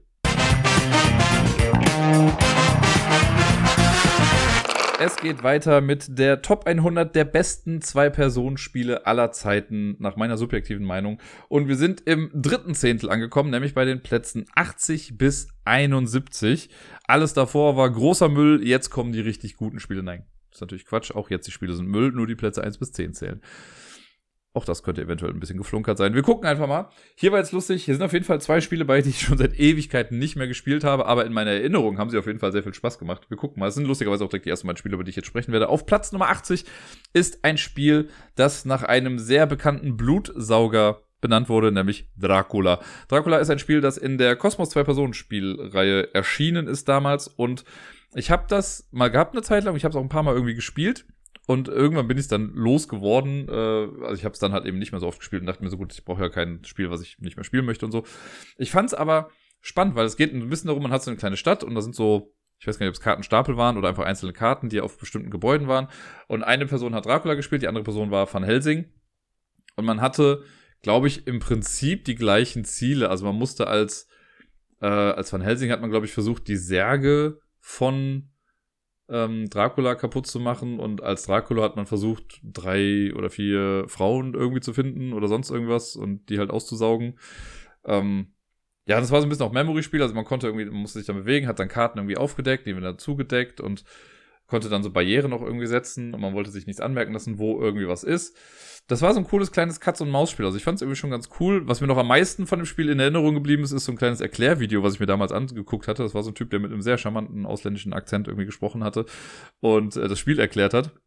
Das war sehr witzig. Der lustigerweise, also alles andere aus seinem Channel hat nichts mit Brettspielen zu tun gehabt, aber dieses eine Spiel hat er halt erklärt. Es war sehr charmant und sehr cool. Ähm, aber es hat Spaß gemacht. Also die paar Male, die ich es gespielt habe, war das echt ganz nett. Mittlerweile würde ich sagen, ist es vielleicht ein bisschen überholt. Also es gibt bestimmt, wenn das heute nochmal rauskommen würde, würden bestimmt einige Sachen irgendwie anders gemacht werden. Trotzdem fand ich es äh, ja, ganz cool, die paar Male, die ich es gespielt habe. Dracula war das. Das zweite Spiel, ebenfalls ein Spiel aus der Cosmos 2-Personen-Spielreihe, ist ein Spiel, das ich äh, in der Grundschule, in der ich gearbeitet habe, relativ häufig gespielt habe. Lustigerweise auch immer gegen das gleiche Kind, weil der immer Bock hatte, das zu spielen. Äh, Rosenkönig, der Rosenkönig heißt es, glaube ich. War es der Rosenkrieg? Ich glaube, es war der Rosenkönig. Da hat man, also quasi ein abstraktes Spiel. Man hat äh, so ein Feld, so ein Raster irgendwie vor sich liegen und ich glaube, da gibt es so einen Königsmarker, der liegt irgendwo und man durch Karten wird dieser Marker dann gesteuert und immer da, wo er hingeht, hinterlässt er dann so einen Stein oder wenn er weggeht, hinterlässt er einen Stein in der eigenen Farbe und man versucht nachher einfach möglichst viel Territorium gecovert zu haben. Wie gesagt, auch da sehr dunkle Erinnerungen, aber ich weiß, dass dieses äh, Ausspielen dieser Karten irgendwie ganz cool war. Man muss dann immer gucken, wo bewegt er sich jetzt hin, der König. Und das, ja, also ich weiß noch, dass ich das wirklich bestimmt mehrmals die Woche gegen diesen Jungen gespielt habe. Und wir hatten echt viel Spaß und irgendwann wurde der auch echt gut. Also gerade so die ersten paar Male war es noch so klar, okay, ja, ich gewinne. Aber mit jedem neuen Spiel hat er halt einfach ein bisschen was dazugelernt. Und ich mag das ja total, das habe ich ja schon häufiger gesagt. Ich liebe es ja zu sehen, wie Kinder lernen. Also wie Kinder ne, merken oder wie es irgendwie Klick macht und man dann sieht, ach guck mal, das, was die vorher nicht so gemacht haben, machen sie jetzt auf einmal anders, weil sie gemerkt haben, damit haben sie vielleicht mehr Erfolg. Und das war so ein Spiel, das mir das sehr krass gezeigt hat. Ich glaube, das ist auch noch mit so einer dieser positiven Erinnerungen, die dazu geführt haben, dass ich das Spiel etwas weiter oh, also oben ist jetzt gut, ne, aber immer noch in den Top 80 quasi äh, ja ansiedle. Der Rosenkönig. Auf Platz Nummer 78 ist ein Spiel, das ich in meiner äh, Top 10 Sportspiele, glaube ich, mal drin hatte. Und zwar ist es Famous First Downs, das kleine Karten-Football-Spiel, was super quasi so eine Art Microgame ist, aber ich finde es herrlich dafür. Die Idee ist auch quasi, man hat ein Footballspiel und man guckt, man sammelt halt Punkte wie bei einem Footballspiel halt auch. Also eine Touchdown gibt dann irgendwie sechs Punkte, wobei ich glaube, man kriegt ja automatisch sieben Punkte, weil es jetzt kein Field Goal oder sowas gibt. Und äh, ja, ansonsten kann man irgendwie drei Punkte machen für dann ein Field Goal zwischendurch. Das gibt's dann schon noch irgendwie. Und die Grundidee dahinter ist, dass eine Person den Angriff spielt, die andere Person spielt die Verteidigung. Und als Angreifer habe ich, ich habe drei Karten auf der Hand, die doppelseitig bedruckt sind und ich muss mich für eine Seite entschuld, äh, entscheiden, soll ich entschuldigen, entscheiden. Äh, die lege ich dann hin. Und auf dieser Seite, also die dann offen liegt, sieht man drei mögliche Felder, auf denen ich angreifen kann. Die Person, die dann verteidigt, das sind so Spalten, sage ich mal, die Person, die dann verteidigt, sucht sich aus ihren sechs Verteidigungskarten dann eine aus, die verdeckt dazugelegt wird. Und dann muss ich mich für eine von meinen drei Angriffsrouten entscheiden, zeige ich dann quasi mit dem Finger drauf. Dann wird die Verteidigungskarte aufgedeckt. Und dann vergleicht man diese beiden Zahlen, die jetzt miteinander zu sehen sind, vergleicht man dann. Und das ergibt dann den Raumgewinn, den man gemacht hat. Oder ob man Raumverlust hatte oder ob gefummelt wird oder sonst irgendwie was. Also so ein kleines Spiel wie, ne, ich, ich denke zu wissen, was du tust und du denkst zu wissen, was ich tue, also mache ich was anderes, aber das antizipierst du vielleicht dann auch, also deswegen muss ich jetzt irgendwie was anderes machen. Damit spielt das halt so ein bisschen. Ne? Es ist wirklich kein enorm großes Spiel und lustigerweise auch nicht das einzige Footballspiel auf dieser Liste heute. Ähm, aber ich finde, das simuliert das irgendwie ganz gut. Ne? So dieses, okay, sich genau überlegen, welchen Spielzug mache ich jetzt. Ich habe das bei mir in so einer Zip-Tüte drin, weil das ist eigentlich so, das sind halt hier nur neun Karten. Ähm, und dann hat man noch so Münzen mit da drin, weil mit den Münzen werden dann die Yards irgendwie gezählt, die man dann macht im Spiel. Und wenn man keine mehr hat, dann hat man halt eben Touchdown gemacht alles sehr Microgame-mäßig, aber ich finde es echt ganz cool. Also mir macht das Spaß. Ich habe es einmal gegen Deni gespielt und noch einmal solo, da muss man das quasi auswürfeln. Fand ich äh, trotzdem sehr, sehr cool. Auf Platz Nummer 77 ist ein Spiel, das ich in der Tat bisher nur einmal gespielt habe, aber gegen Sevan, der ja hier äh, der Brettspiel-Podcast, den die Welt nicht braucht, macht, was immer noch großer Quatsch ist, weil natürlich braucht es diesen Podcast. Und äh, mit dem habe ich mich mal, auch schon vor einigen Jahren jetzt schon mal, äh, als ich mit Gerda noch in der Schweiz war äh, und ihre Familie besucht habe, also weil ihre Schwester da wohnt, ähm, da bin ich dann schon ein bisschen früher wieder zurückgefahren nach äh, Zürich und habe mich mit ihm am Bahnhof getroffen. Und da haben wir dann so ein paar kleine Spiele irgendwie gespielt. Und unter anderem eben auch Imhotep. Das Duell, die Zwei-Spieler-Variante von dem großen Imhotep quasi. Ähm, ja, die fand ich auf jeden Fall auch sehr spannend und sehr tricky, weil die nicht einfach nur das große Spiel kopiert hat und kleiner gemacht hat, sondern auch noch einen eigenen Touch irgendwie mit reingebracht hat. Da hat man immer so Plättchen aufgedeckt und die in so ein Raster, glaube ich, reingelegt. Und dann konnte man also je nachdem, wo die dann lagen, irgendwie hat man die dann rausgenommen. Ganz genau kriege ich es auch nicht mehr zusammen. Aber ich weiß, dass mich das Spaß gemacht hat. Das war so ein kleines Puzzle, was man irgendwie lösen musste, wo man jetzt was irgendwie drauflegt. Und dann wurden die also, ja, wenn, wenn du dir jetzt was genommen hast, dann konnte ich mir das nicht mehr nehmen, natürlich. Und das hat dann wieder Auswirkungen gehabt auf alles. Ähm, und ja, so ein bisschen ähnlich wie beim, äh, wie beim großen Emotep hat man dann aber versucht, halt so Bauwerke quasi irgendwie auch fertig zu machen, meine ich. Fand ich aber echt interessant und spannend. Ich habe jetzt nochmal, als ich die Liste gemacht habe, nochmal kurz drauf geguckt und mich dran erinnert und mir gedacht, ja, doch, das würde ich auch ganz gerne nochmal spielen. Also ich glaube sogar, auch wenn ich das große Emotep häufiger gespielt habe, das kleine fand ich ein kleines bisschen ansprechender sogar noch. Weil das große ist ein nettes Spiel, das habe ich gerade in der Brettspielwelt, konnte man das ja auch echt häufig spielen. Ich glaube, in echt habe ich es bisher, ich hatte es eine Zeit lang sogar mal, ich habe, glaube ich, zwei, drei Mal in echt gespielt. Ähm, aber das kleine, das reizt mich, das würde ich gerne nochmal spielen irgendwann. Auf Platz 76, ein Spiel, das ich, glaube zwei, dreimal gespielt habe, damals in Brüssel in einem Spielecafé, ich glaube, es hieß Kings and Queens, das äh, Spielecafé da. Da habe ich Shy Monsters gespielt. Ähm, das gibt's auch auf Deutsch. Ich meine, ich möchte jetzt nichts Falsches sagen, aber ich glaube, es ist bei Board Game Circus äh, im Deutschen erschienen. Da weiß ich gerade leider nicht, wie der deutsche Titel ist, aber halt sowas wie schüchterne, ungeheuer, schüchterne Monster oder sonst irgendwie was. Ähm, das ist ein asymmetrisches Spiel mit sehr wenig Material eigentlich. Es gibt so einen Stapel mit äh, Dungeon-Karten und eine Person baut das Dungeon und macht irgendwie so eine Anordnung und die andere Person ist dann quasi die Person, die in das Dungeon reingeht und muss so nach und nach irgendwie Plättchen aufdecken. Du kannst irgendwie vorsichtig die eins angucken. Du kannst aber auch irgendwie über eins drüber springen und das dahinter dann musst du dann aufdecken. Und man versucht, glaube ich, durch drei Stufen durchzukommen. Also wenn die durchs Dungeon laufende Person, das glaube ich schafft, durch drei Level durchzukommen, hat sie gewonnen. Ansonsten gewinnt dann eben das Dungeon an sich und es geht darum, diese Monster nicht aufzudecken, weil die schüchtern sind, die wollen nicht gesehen werden, wie auch immer. Äh, fand ich auf jeden Fall ganz cool. Ich mag ja generell asymmetrische Spiele total gerne. Und das hier war ein cooles, ja, fast schon Microgame auch, könnte man sagen dazu. Auf Platz 75 ist ein Zwei-Personen-Stichspiel. Ich würde jetzt gerne sagen, davon gibt es ja nicht so viele. Es gibt auch nicht so super viele davon. Es ist immer noch eine Nische. Mir jetzt gerade auf Anhieb sind mir drei Stück bewusst und Claim ist äh, hier auf diesem Platz. Mehr sage ich mal nicht dazu. Claim, ähm, ja, ist eigentlich ein sehr straightforwardes Stichkartenspiel. Also es ist so, es gibt fünf verschiedene Clans oder Rassen, vielleicht auch sechs, bin mir nicht ganz sicher.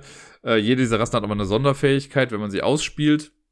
Ansonsten ist aber so, wenn ich jetzt, äh, keine Ahnung, die Gule ausspiele, dann musst du auch Gule spielen, falls du welche hast und die höhere Zahl gewinnt das dann eben. Und man spielt so zwei Durchgänge. Also man macht einen Durchgang und ich glaube mit, dann sammelt man noch Karten im zweiten Durchgang. Ich weiß nicht mehr genau, wie es jetzt war. Ähm, das ist von den, ich kann schon mal sagen, von den zwei Personen Stichkartenspielen ist das jetzt das, was am niedrigsten bewertet ist bei mir. Meine ich. Äh, es hat trotzdem Spaß gemacht. Ich habe es halt hier in der ultra kleinen Variante, in so einer kleinen Blechdose. Das finde ich halt nochmal ein bisschen charmanter, einfach weil es so ein gutes Reisespiel dann noch ist. Man braucht auch nicht viel Platz irgendwie dabei. Man kann das locker im Zug nebeneinander spielen irgendwie, weil man nicht irgendwie große Stapel ausladend irgendwo hinlegen muss. Die Illustration darauf finde ich echt ganz cool. Das gibt's auch als normal großes Kartenspiel. Auch dann ist es nicht sehr viel größer, aber so ist es halt nochmal ganz cool.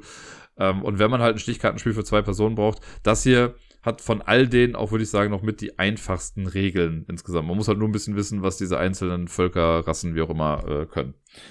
Auf Platz 74 ist ein Spiel, das ich eigentlich größtenteils solo gespielt habe. Ich habe es einmal bisher im Zwei-Personen-Spiel gespielt und da habe ich es gewonnen. Und zwar ist das Ganze Superhot The Card Game. Das Ganze basiert auf dem Computerspiel Superhot.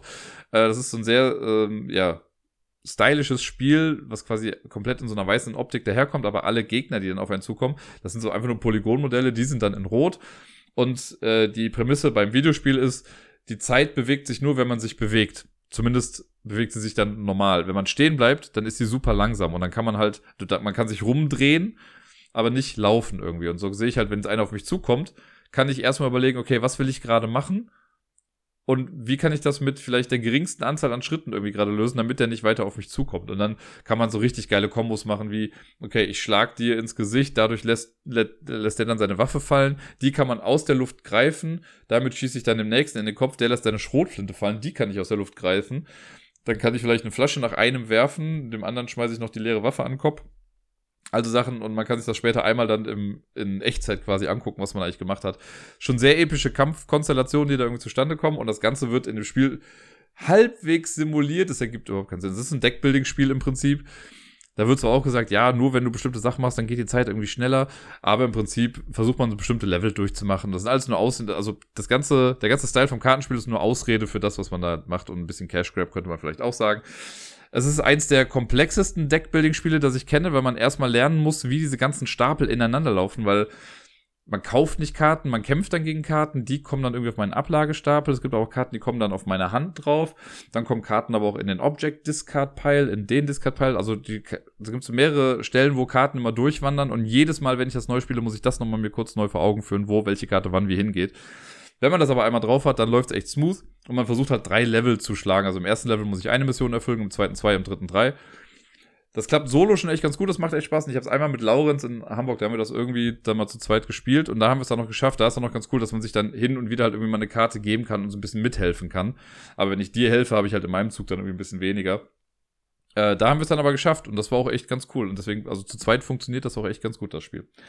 Auf Platz Nummer 73 ist ein Spiel, das ich bislang auch nur mit Kindern gespielt habe.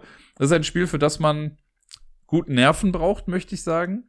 Und ein bisschen Platz.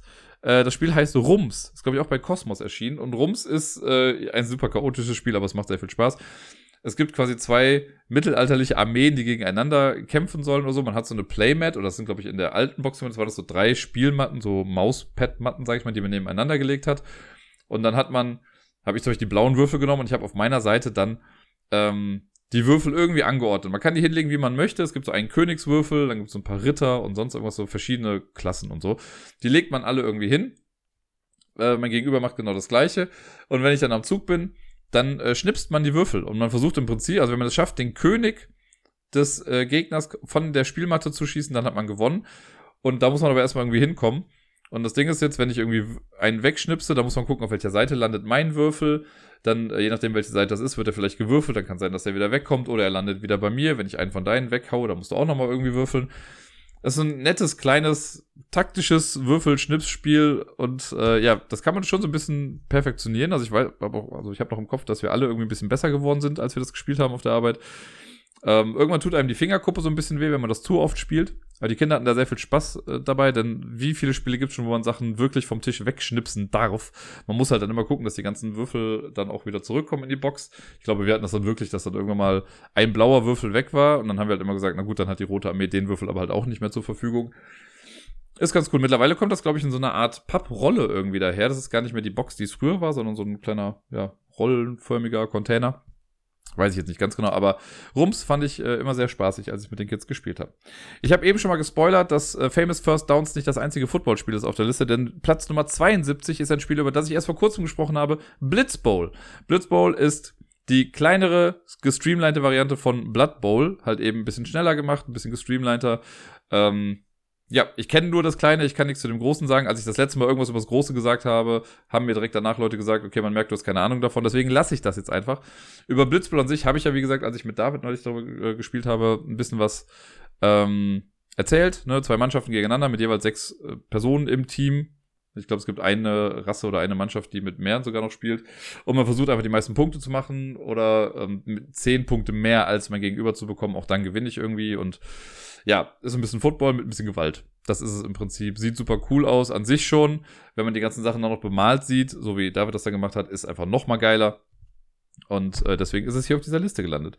Und Platz Nummer 71, das letzte Spiel für die heutige äh, Fraktion des, äh, der Top 100, ist Mr. Jack Pocket. Ich liebe ja Mr. Jack und Spoiler, es wird später auch nochmal irgendwann kommen. Und äh, irgendwann wurde da, also gab es davon halt eine kleine Version, nämlich Mr. Jack Pocket, die ich finde sie gar nicht so sehr geeignet als Reisespiel oder so für unterwegs, aber man kann es trotzdem gut mitnehmen. Das ist einfach die kleinere Variante davon, ähm, wo man beim normalen Mr. Jack so ein großes Board hat, wo man sich drauf rumbewegt, hat man hier ein 3x3 Raster aus äh, ja, quadratischen Plättchen, wo auch die Verdächtigen irgendwie drauf sind. Und wenn ich jetzt Mr. Jack bin, dann ziehe ich am Anfang auch eine Karte und weiß dann, okay, das ist äh, der böse Bube oder die böse Dame, die jetzt irgendwie halt Mr. Jack ist. Und es gibt dann nicht jetzt irgendwie acht Figuren, die rumlaufen, sondern es gibt noch drei zusätzliche Figuren, die außen rumlaufen. Das sind äh, Sherlock, Watson und Toby, der Hund von Sherlock. Die laufen so um das Board quasi herum, also um dieses 3x3-Raster und am Ende einer Runde wird dann immer geguckt, in welche Reihen können die irgendwie reingucken. Da geht's dann auch wieder drum, um sichtbar oder nicht sichtbar. Dieses Prinzip wurde quasi vom großen Bruder des Spiels quasi äh, beibehalten. Und dann werden die auch rumgedreht und man gewinnt das Spiel auch wirklich nur. Also selbst wenn ich weiß, wer Mr. Jack ist, muss ich ihn immer noch dingfest machen. Ich kann nicht einfach sagen, ja, der ist es, sondern man muss dann wirklich nur noch den, glaube ich, aufgedeckt haben und dann gewinnt man das Spiel. Ähm, Finde ich, wie gesagt, auch ganz cool. Die haben es geschafft, dieses diese, ja, die Kernmechanik, sage ich mal, mit diesem sichtbar oder nicht sichtbar, die gut zu destillieren und in ein kleineres Spiel zu packen. Man ist flott damit durch. Der Auswahlmechanismus ist nicht ganz so elegant, wie ich finde. Das hätte man vielleicht auch anders lösen können. Denn das sind hier, also beim normalen Mr. Jack ist es ja so, dass wir acht Charaktere haben. Und davon werden dann, also ganz am Anfang werden diese Charakter äh, Charakterkarten gemischt. Vier werden aufgedeckt, dann gibt es so einen Draft. Also erst wähle ich eine, dann du zwei, dann ich nochmal eine. Und in der nächsten Runde machen wir das genau andersrum mit den äh, anderen Charakteren, die dann da sind. Und hier ist es so, dass wir so vier Action-Scheiben haben oder Aktionsscheiben. Die soll man irgendwie in die Luft werfen oder in der Hand schütteln oder wie auch immer und dann auf den Tisch schauen. Und dann hat man vier Aktionen, die zu sehen sind. Damit machen wir dann den Draft. Und in der Folgerunde drehen wir diese Scheiben einfach auf die andere Seite. Das heißt, im Prinzip ist es genau das Gleiche, aber mir selber gefällt dieser Mechanismus des, ja, wir werfen das hoch oder schütteln das oder wie auch immer, den finde ich nicht ganz so gut. Weil, also gerade wenn man jetzt zum Beispiel das Spiel mitnimmt und das irgendwie in einem Café spielen möchte, ist halt schon irgendwie komisch, wenn du die Dinge halt hochwerfen musst oder so. Das, da hätte ich mir irgendwie was anderes gewünscht. Ähm, aber ist jetzt auch nicht so super tragisch. Das Spiel an sich funktioniert ja trotzdem noch total gut. Das waren meine heutigen äh, Top 100 Spiele, Platz 80 bis 71 der besten Zwei-Personen-Spiele aller Zeiten. Und wie ihr wisst, sage ich das nicht so häufig.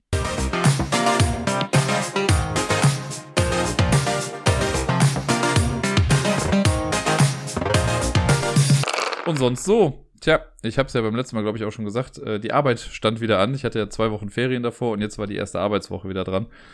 Und es war echt krass. Ich habe am Mittwoch mit einer anderen Mutter von der Tagesmutter irgendwie kurz gesprochen bei der Abholung und habe dann irgendwie was erzählt mit so, ja, und Anfang der Woche habe ich dies und jenes gemacht. Und sie guckte mich an und meinte, du meinst gestern? Und ich musste echt kurz überlegen, dass du, boah, krass. Das hatte sich, also alleine schon am Dienstag hat es sich so angefühlt, als hätte ich schon irgendwie drei oder vier Tage gearbeitet.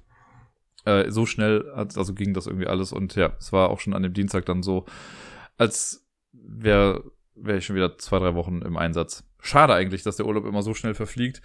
Aber irgendwie ist die Arbeitswoche an sich dann jetzt auch relativ flott vergangen. Das ist ja auch irgendwie ganz nett.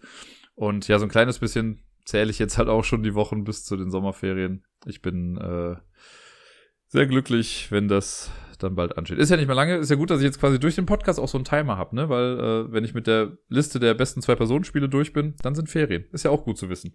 Naja, was war denn sonst noch so? Genau, mit Miepel habe ich wieder ein bisschen was gemacht.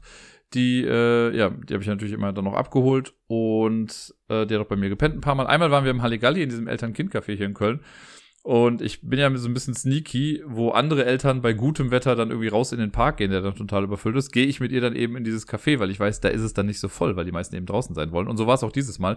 Wir sind äh, reingekommen und es waren nur zwei andere Mütter irgendwie da, die Babys auch wirklich dabei hatten. Das heißt, Miepel konnte sich voll frei entfalten. Später kamen noch ein, zwei andere Kinder irgendwie mit dazu, aber das war alles total cool. Und äh, diesmal war es sehr süß, weil Miepel, ähm, da ist so ein Bällebad irgendwie und da geht sie auch gerne rein. Und ich habe irgendwann mal zu Beginn meinte ich schon mal, oh, guck mal, da ist ein kaputter Ball. Weil diese Bälle natürlich so ein bisschen zerdrückt werden immer mal wieder, wenn die Kinder sich da reinschmeißen. Und dann habe ich den halt genommen und habe den nur auf den Rand gelegt von diesem Bällebad. Und seitdem, immer wenn sie reingeht, sieht sie direkt, oh, Ball putt.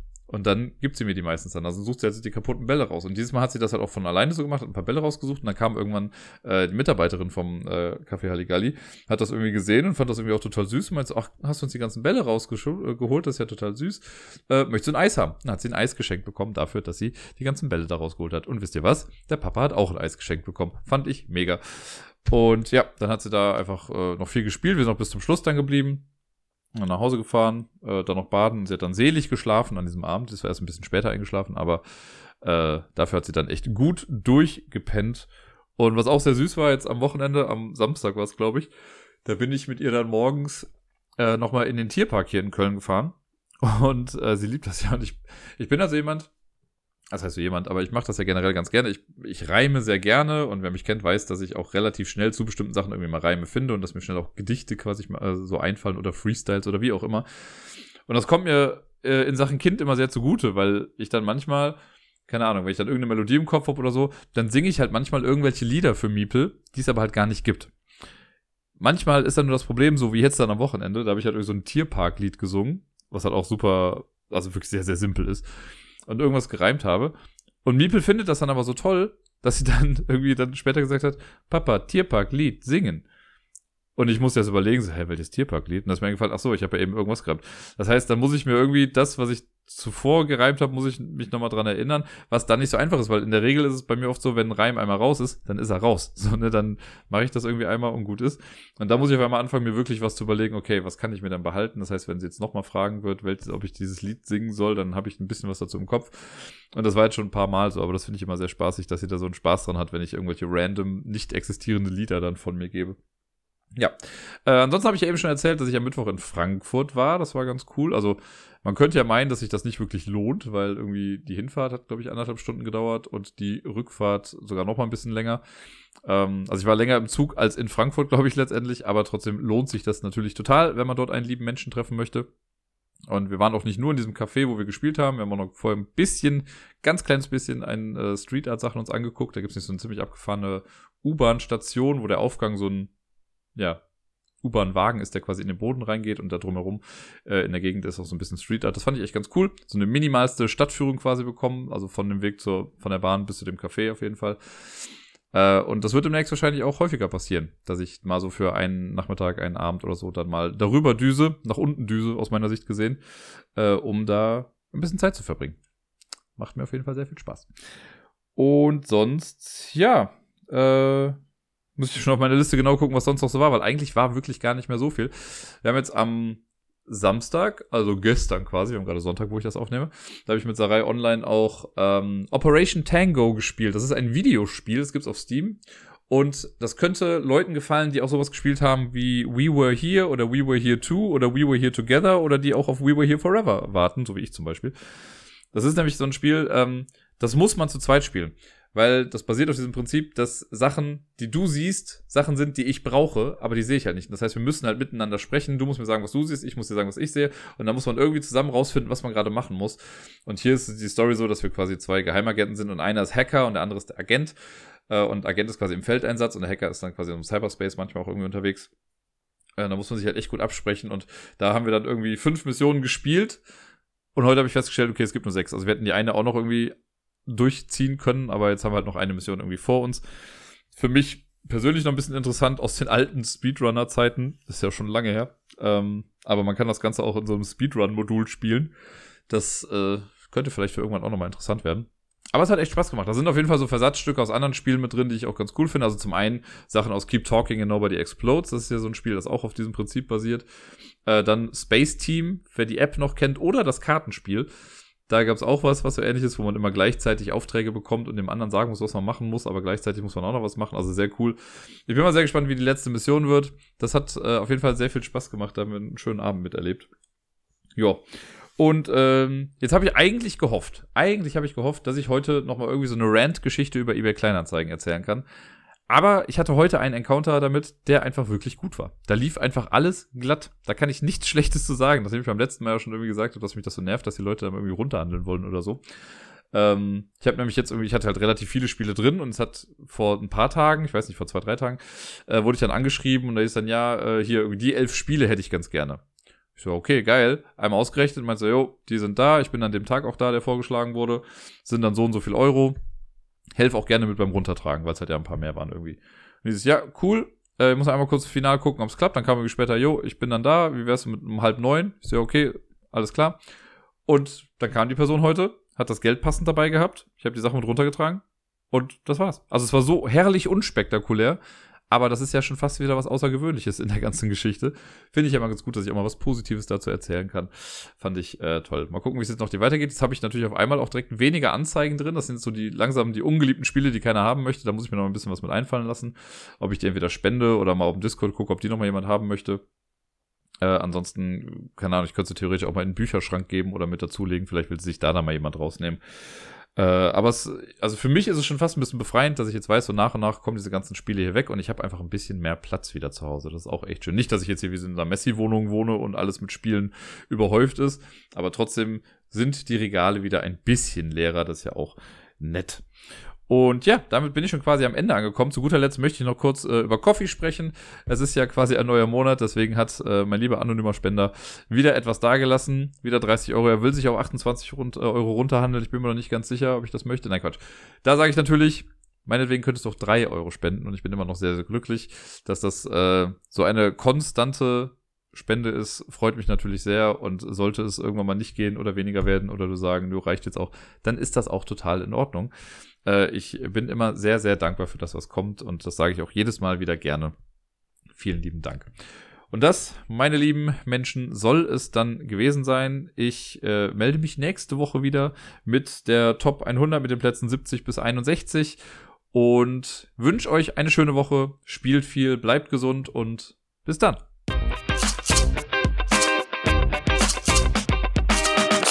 Wer übrigens Lust hat, kann noch auf dem Discord mit dazukommen, denn da startet jetzt demnächst in absehbarer Zeit der nächste Ablagestapel 10 Kampf. Wir haben jetzt schon über die Spiele abgestimmt. Ich glaube, man kann auch noch immer abstimmen.